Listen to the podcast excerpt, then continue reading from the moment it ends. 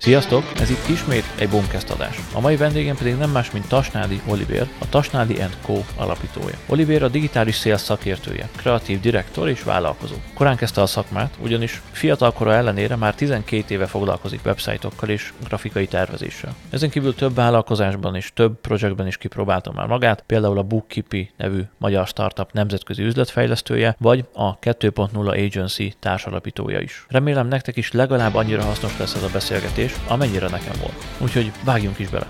Szia Oliver, köszönjük, hogy itt vagy velünk. Sziasztok, szia Dávid, örülök, hogy itt lehetek. Ugye ötleteltünk, hogy mi legyen ma a témánk, bedobtunk több ötletet is, de végül annál maradtunk, hogy beszéljünk arról, hogy miért érdemes egy webshop fejlesztést inkább design problémaként megközelíteni, mint, mint fejlesztési, műszaki, technikai probléma vagy feladatként. És azt is fontos hozzátenni, hogy KKV szempontból is. Tehát nem csak ugye a nagy több milliós projektekre gondolunk, hanem egy KKV, egy egyszerű, akár egy személyes vállalkozó webshop tulajdonosnak is oda kell figyelni a design oldalról is a webshopjára, ahhoz, hogy, hogy eredményes tudjon lenni. Úgyhogy ez lesz a nagy témánk, de ha jól tudom, készültél vázlattal, jegyzettel, úgyhogy gondolom azon megyünk majd végig. Igen, igen, igen, köszi a felvezetést. Igazából ez szerintem egy olyan téma, ami nagyon általánosan mindenkit uh, érint, csak uh, annyira nem gondolnak bele az emberek. Uh, mikor azt mondod, hogy, hogy design oldalról, én um, azt először szeretném tisztázni, hogy, hogy mit értünk el ott. Uh, nem arra gondolok, hogy, uh, hogy design, mint, mint megjelenés elsősorban, hanem design, uh-huh. mint, mint tervezés. Ezen belül is uh, igazából a, a, a design thinking elvre gondolok, ami egy, uh, egy eléggé népszerű, mondjuk ilyen tanácsadói körben ez a, ez a design thinking uh, megközelítés, és uh,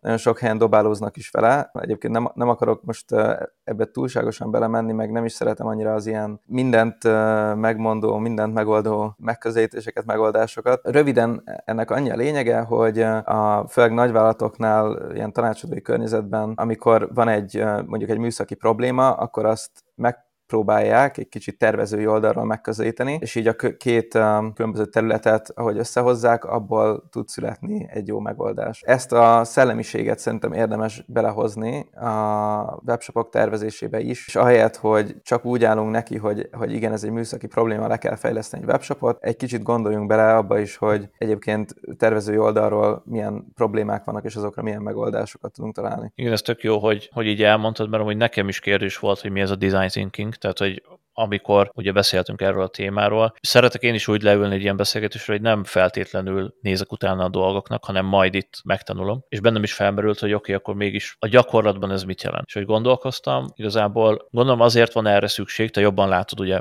fejlesztőként, hogy azért van erre szükség, mert nagyon sok webshop van már manapság, nagyon könnyű elindítani egy webshopot. És rengeteg, minket is nagyon sokan kerestek meg, akiknek ilyen tucat webshopjuk van, ami nem biztos, hogy rossz, tehát nem feltétlenül rossz, de az, hogy kiemelkedjen valaki a tömegből, hogy jobb eredményeket érjen el, mint az átlag, ahhoz valami többet kell tenni az asztalra. És hogyha belegondolsz, ha megnézed, akkor vásárlói szempontból mi a legfontosabb, hogy mennyire használható az az oldal, hogy mennyire funkcionális, mennyire könnyű elnavigálni rajta, meg megtalálni dolgokat. Például azt hiszem az emagnak van olyan keresője, hogy azt hittem kitépem a hajam. Tehát, hogy mikor kerestem egy talán laptopot, és beírom a konkrét modellt, és kihoz kábelektől kezdve minden szart. És mondom, úristen, egy ekkora oldalnak, ahonnan amúgy csomószor vásárolok. Hogy lehet ilyen szarkeresője? Gondolom ez is egy olyan terület, ami valamilyen szinten ez alá, a téma alá tartozik. Igen, igen, abszolút ilyesmikre gondolok. Ugye visszamenve egy kicsit a design thinkinghez, ennek az a lényege, hogy megértjük hogy mi a probléma, most nagy vonalakban mondom. Tehát először megértjük alaposan, hogy mi a probléma, empatizálunk azokkal, akiknek meg akarjuk ezt a problémát oldani, akik számára. Utána elkezdünk gondolkozni, ötletelni, az ötleteket leteszteljük, és utána megvalósítjuk, és utána ezt az egészet folyamatosan újra és újra csináljuk. Igazából ez ennek a megközelítésnek a lényege, és azt gondolom, hogy ahogy te is mondtad, akár egy emagnál, de akár egy kicsi webshopnál is, hát az első és legfontosabb, hogy kiszolgáljuk a vevőket. Szerintem sokszor úgy állnak hozzá akár egyéni vállalkozók, akár cégek, hogy nekünk van valamilyen termékünk vagy szolgáltatásunk, van egy üzletmenetünk, és ezt szeretnénk átültetni az online világba, és hogyan tudjuk mi eladni a mi termékünket vagy szolgáltatásunkat. És akkor ehhez uh-huh. kell egy fejlesztő, vagy valamilyen technológiai megoldás, ugye rengeteg minden van erre, lehet bérelni is webshopot, de a lényeg, hogy kell erre egy technológiai megoldás, hogy megoldjuk a mi saját problémánkat, hogy hogyan adjuk el ezt a terméket vagy szolgáltatást. És ez uh-huh. szerintem egy nagyon hibás megközelítés, mert mindig a vevőtől indulunk, ugye, akkor is, amikor, sőt valószínű, amikor az adott cég létrejött, és, vagy az adott szolgáltatás létrejött, akkor ők is így gondolkoztak, hogy valakinek meg akarják oldani valamilyen problémáját, csak ugye már, mivel már működnek, ezért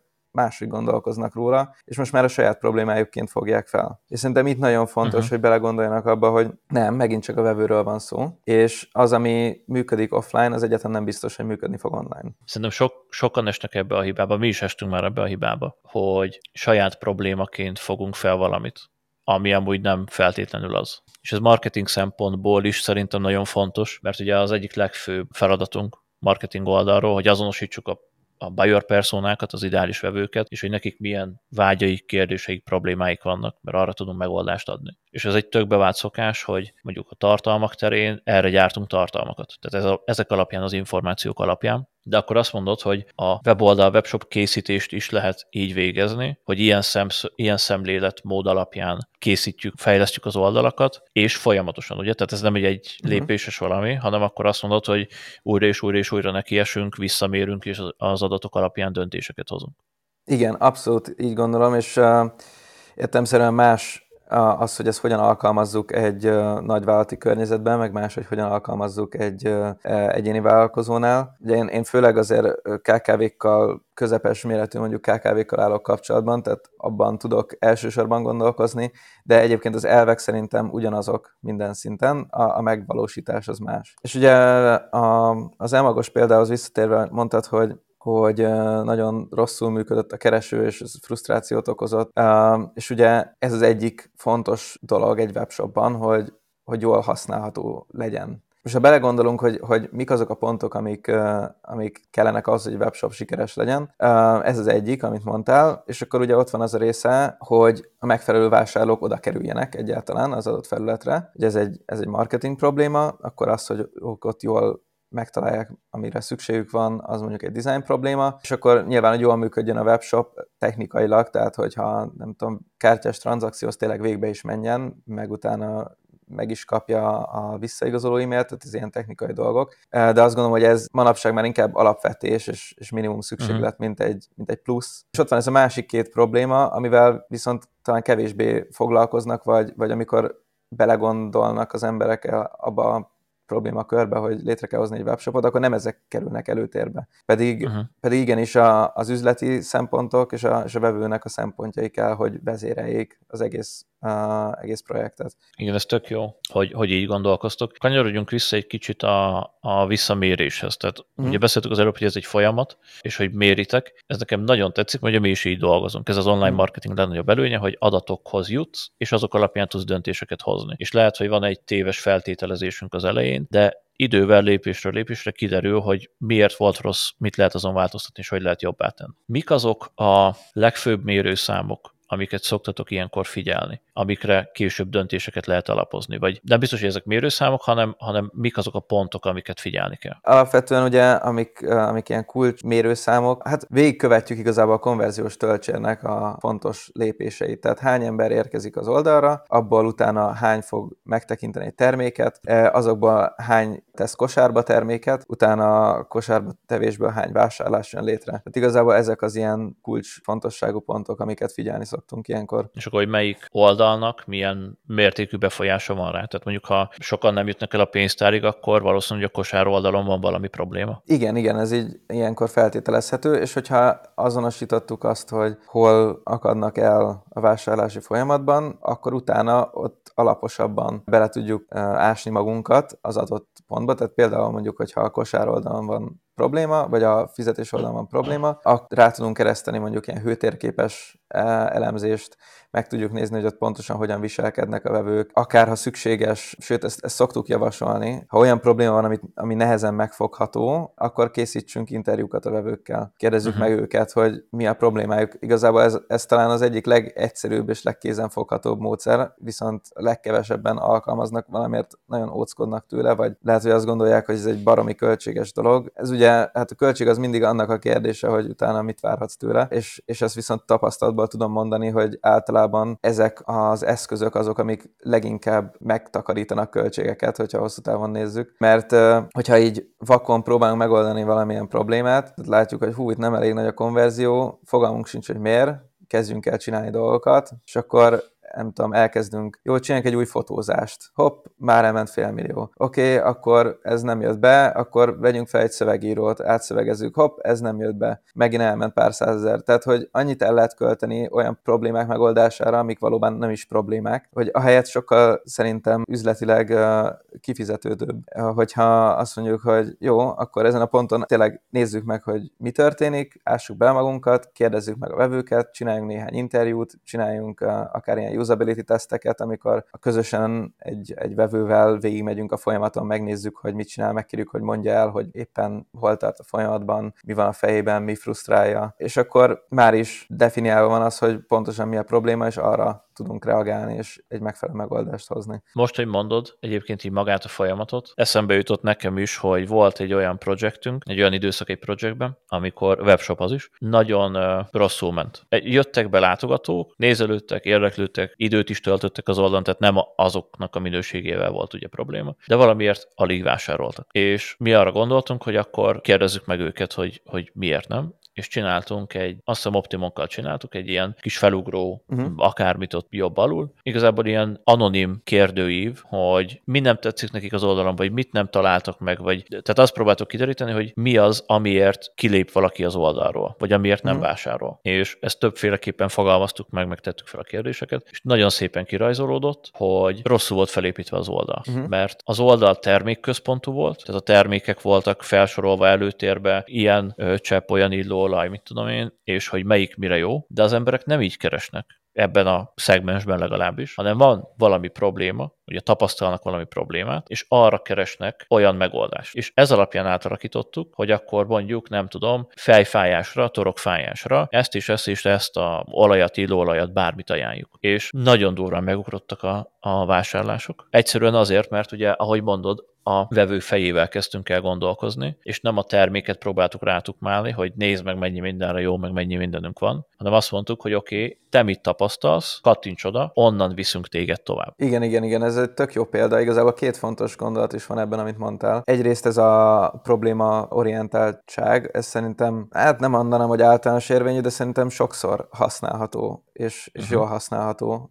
amikor nem egy konkrétan egy terméket vagy szolgáltatást próbálunk eladni, hanem, hanem egy megoldást egy, egy valamilyen élethelyzetre. Ugye ez a klasszikus példa, amikor nem a fúrót adod el a vevőnek, hanem a lyukat a falban, de még az sem, hanem igazából azt, hogy fel tudja tenni végre azt a képet, amit a felesége régóta nyaggatja, hogy már tegye fel, és valójában ezt az érzést adod el neki. Nyilván sok lépést hátra lehet ebben menni, nem mindig érdemes, de ez egy, ez egy jó, jó gondolat, meg jó megközelítés. És a másik, az pedig az, hogy nem feltétlenül van szükség mindig még interjúra sem, tehát ez is egy tök jó eszköz, amit mondtál. Vannak ilyen online megoldások, például az Optimong, de egy csomó más eszköz van erre, amivel meg tudjuk kérdezni a vevőket, és egyébként meglepően sokszor szeretnek válaszolni is. Főleg, hogyha mhm. panaszkodni kell, azt nagyon szeretnek az emberek, és örülnek, hogy valaki meghallgatja őket. Úgyhogy akár ilyen költséghatékonyabb megoldásokkal is meg lehet ezt oldani. A lényeg, hogy kérdezzük már meg őket, hogy mi a bajuk, ahelyett, hogy mi akarjuk kitalálni helyettük. És az interjút hogy csináljátok? Az, azt kifejezetten vevőkkel, tehát akik végigmentek a vásárlási folyamaton, megvannak az adataik, gondolom, és e-mailbe, telefonon, vagy, vagy ezt hogy bonyolítjátok? Hát az, hogy konkrétan hogyan bonyolítjuk, szerintem ez egyébként kevésbé érdekes, de mindig az adott helyzettől függ. Ugye általában, hogyha valaki egy webshopnak a vásárlója, akkor, tehát ez nem jelenti azt, hogy automatikusan ad arra engedélyt, hogy mi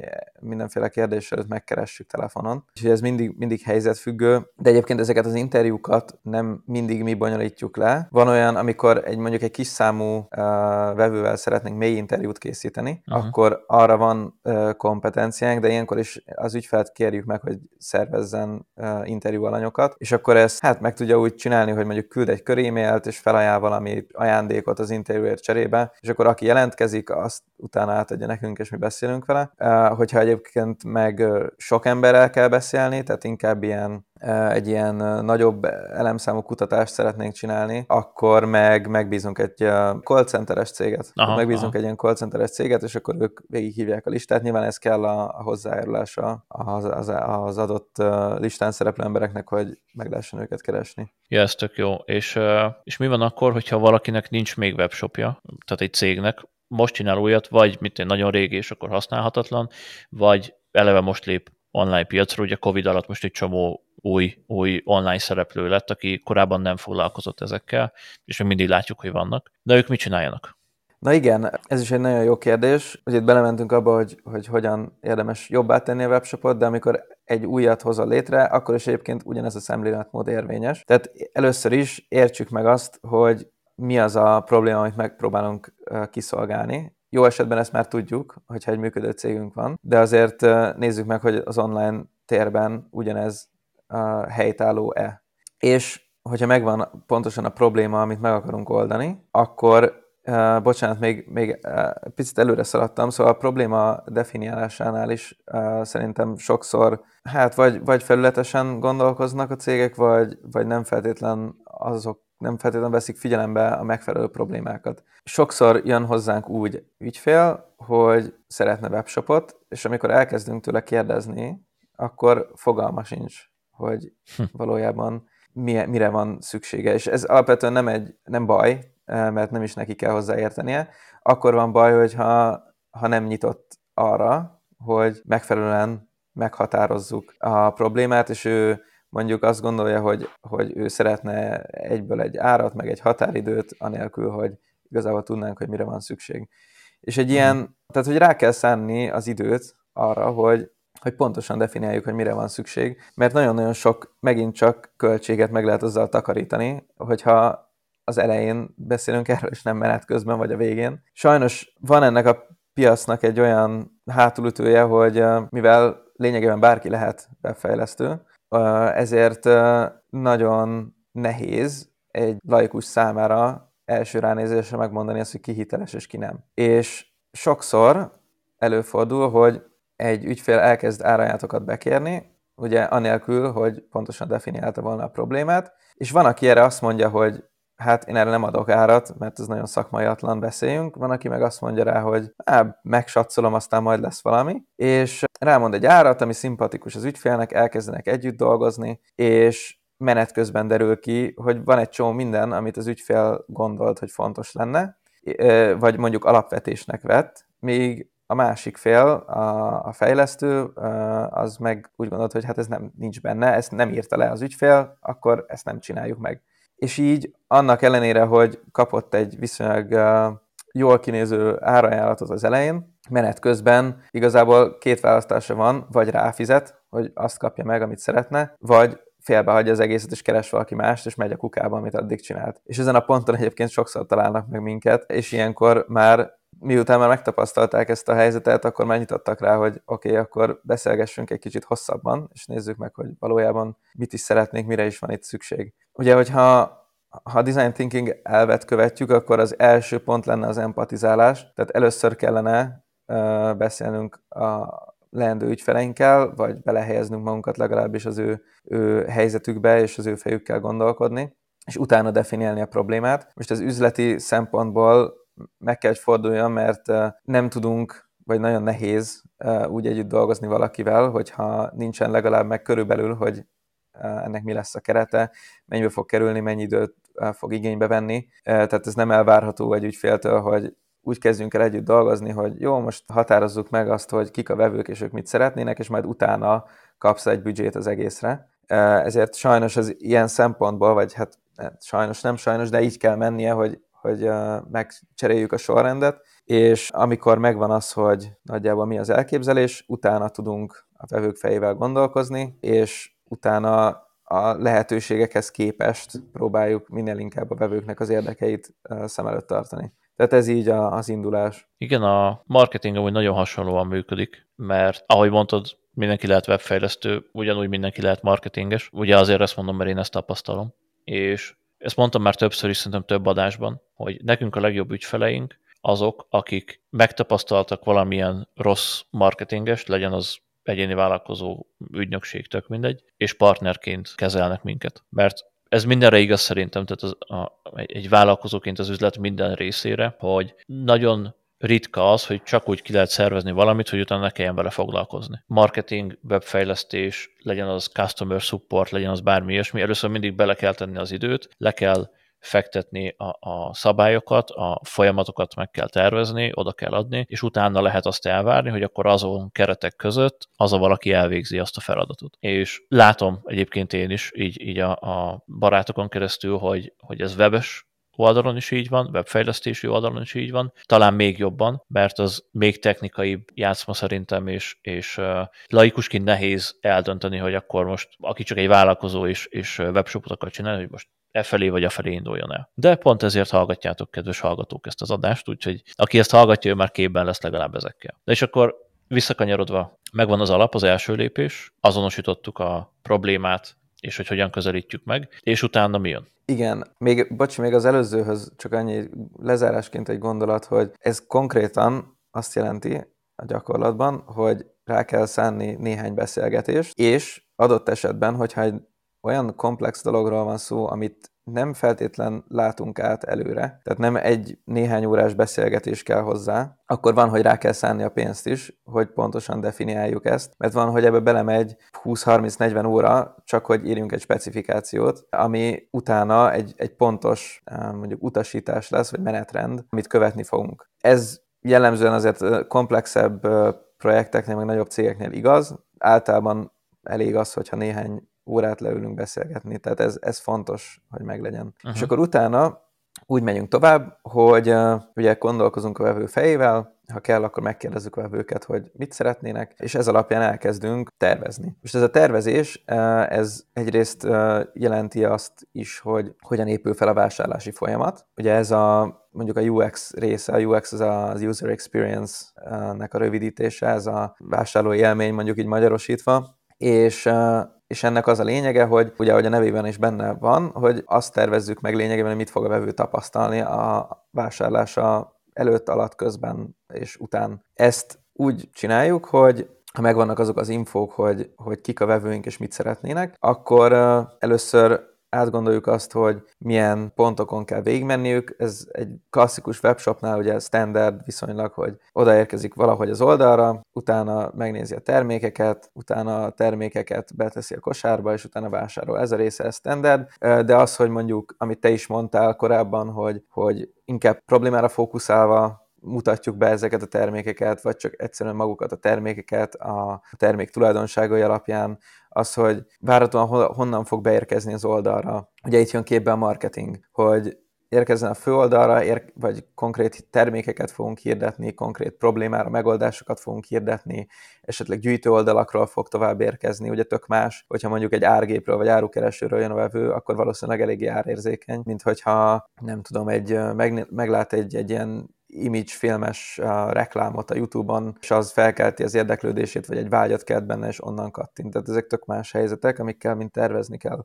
Hogyha ezek megvannak, akkor meg elkezdjük tervezgetni azt, hogy konkrétan az egyes oldalak hogyan nézzenek ki. Ugye itt is vannak standard elemek egy webshopnál, minden termékhez kell kép meg leírás. Egyébként ez sem igaz, mert lehet, hogy valamit videóval akarunk eladni, de ezeket az oldalakat megtervezzük, hogy mi az, ami fontos lesz a vevőnek, mi az, amit előtérbe akarunk helyezni. Ez inkább egy olyan termék, amit a, a, a megjelenése ad el, inkább az érzékszervekre akarunk hatni, vagy nagyon tudatosan, tehát olyan vevők jönnek, akik nagyon tudatosan keresnek, és a, és a termék tulajdonságok fogják vezérelni az ő döntéseiket. Ugye nem mindegy, uh-huh. hogy mit helyezünk előre. Aztán az sem mindegy, hogy hogyan vásárol. Tehát hogy ezt a terméket, ezt egyszerűen csak egyszerű kosárba tevéssel meg tudja venni, vagy meg kell adnia más paramétereket ahhoz, hogy ezt meg tudja vásárolni. Például vannak olyan, olyan termékek, amiket mondjuk más módon, nem tudom, gramra, centire, vagy egyéb nem standard módon vásárolnak a vevők. Úgyhogy ezekkel is tervezni kell. És akkor utána visszük tovább a vásárlási folyamaton. Ugye a kosár hogyan fog megjelenni, oldalról bejön, külön kosár oldal lesz, a kosár oldalon még akarjuk-e, hogy hozzáadjon dolgokat, vannak ugye ilyen um, ilyen promóciók, amiket még tudunk mutatni, akár a, a, az összesítő oldalon is. Hogyha elért egy bizonyos összeget, akkor már csak ennyi kell, hogy ingyenes legyen a szállítás. Egy csomó ilyen ösztönző eszköz van erre, és akkor utána maga a checkout folyamat hogyan néz ki. Na most hát hozzá kell tenni, hogy fontos, hogy milyen technológiát használunk, mert hogyha egy bérelt webshop rendszert használunk, akkor ugye másak a lehetőségeink a tervezésnél, mint hogyha valamit teljesen nulláról egyedileg fejlesztünk, és a kettő között azért van egy nagy átmenet. Tehát például például egy ShopRenter vagy egy UNAS az viszonylag kötött, tehát ott van egy sablon, és azon belül néhány átalakítást tudunk csinálni.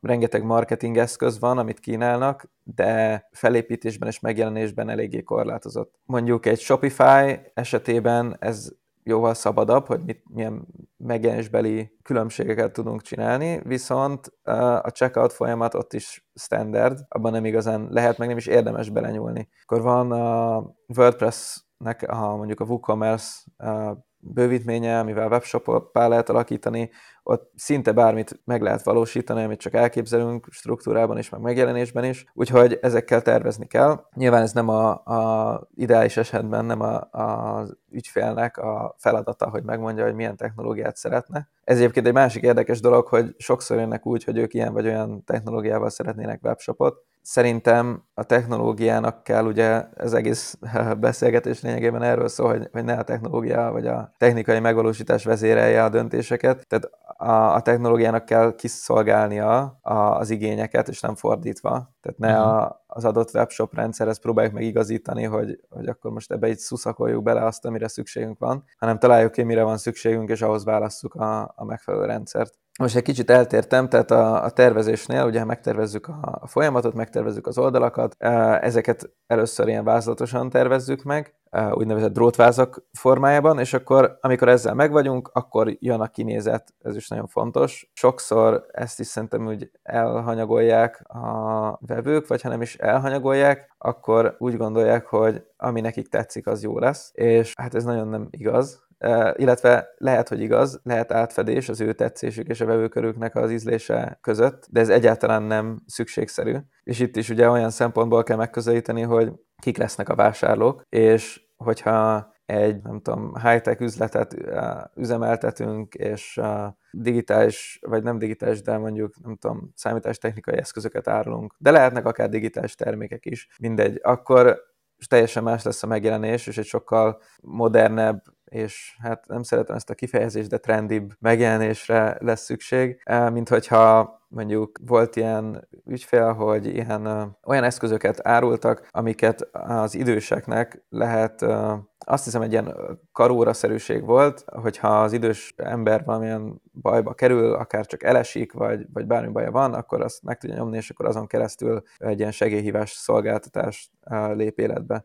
Tehát egy ilyennek nyilván tök más lesz megint a megjelenése, az sokkal visszafogottabb, inkább a, azt kell sugalni, hogy ez egy megbízható rendszer, vagy megbízható eszköz, és, és nem azt, hogy ez mennyire trendi és modern. Szóval összegezve a folyamat, amin végigmentünk, ugye nem sorrendben beszéltünk róla, de minden pontját érintettük, meghatározzuk, hogy pontosan mi a probléma, utána megnézzük, hogy az ügyfél szempontjából mik a fontos tényezők, hogyha kell, akkor beszélünk az ügyfelekkel, interjúkat készítünk, utána megtervezzük azt, hogy hogyan épüljön fel a vásárlási folyamat e, és az egyes oldalak, és hogyan nézzen ki a webshop, és utána a megfelelő technológiával létrehozzuk a webshopot. Ugye a technológiának, ahogy mondtam, fontos a szerepe, tehát egyáltalán nem arra megy ki ez, hogy, hogy, hogy ez, e, ez egy másodlagos dolog, de ne ez vezérelje a döntéseket, hanem az üzleti szempontok és a vevőknek a szempontjai vezéreljék a döntéseket, és a technológia pedig ezt szolgálja ki. Úgyhogy ezen, ebben érdemes szerintem gondolkozni, hogyha ha valaki olyan webshopot szeretne, ami,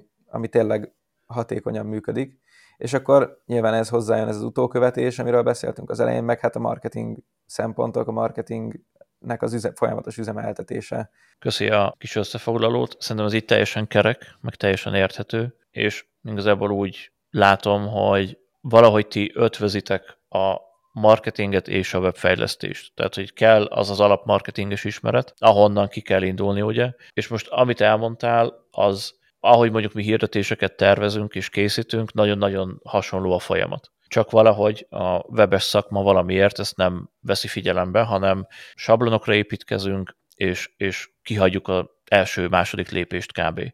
A, a folyamatból, és egyből egy, egy rendszert akarunk ráhúzni az egészre. Nem tudom, hogy átbeszéltünk-e mindent, vagy van még valami, amire kitérnél? Nincsen, szerintem mindenről beszéltünk, ami, ami fontos. Akkor azt mond még el, hogy hol érnek el téged a hallgatók, hogyha akár weboldalt akarnak csináltatni veletek, és, és tetszett nekik ez a beszélgetés, akár bármilyen kérdésük lenne. A websájtunk szerintem a legjobb kiindulási pont, ez a tasnádi.co, tehát tasnádi.co. Ezt betesszük majd az adás leírásába is, ezt a linket. Itt megtalálnak mindent, elérhetőségeket, de van egy blogunk is, ami egy időre sajnos leállt a blognak az írása, mert egyéb dolgok közbeszóltak, de most, most újra felvettük a fonalat, és nem mondom, hogy szárnyalunk, de azért havi egy cikk meg szokott jelenni, és uh, szerintem akit érdekel a téma, az, uh, az utána tudott nézni, és, és sok infót megtalál. Illetve vannak uh, ingyenes letölthető anyagaink is, például így webshop témában is. A webshopok, a különböző webshop technológiákról van egy összefoglaló anyagunk, amit a hallgatók most ingyen le tudnak tölteni. Ehhez is szerintem akkor betesszük a, a leírásba a linket, ugye Dávid? Mindenképpen, aha. Egyébként meg minden szokásos social media felületen ott vagyunk, nem túl aktívan, de, de megtalálhatóak vagyunk. Jó, köszi, szuper. Akkor ezeknek a, ezt a két linket betesszük, ugye a weboldalatok, illetve a, a letölthető anyag. A weboldalon gondolom a blog megtalálható, igen, igen. amit említettél tehát onnan oda tudtok majd navigálni. És akkor köszönjük ismét, hogy hallgatotok minket. Köszönöm Oliver, hogy itt voltál velünk, és akkor találkozunk a következő adásban. Sziasztok! Köszönöm Dávid, hogy itt lehettem. Remélem, hogy hasznos találtátok ti is hallgatók a podcastet. Sziasztok!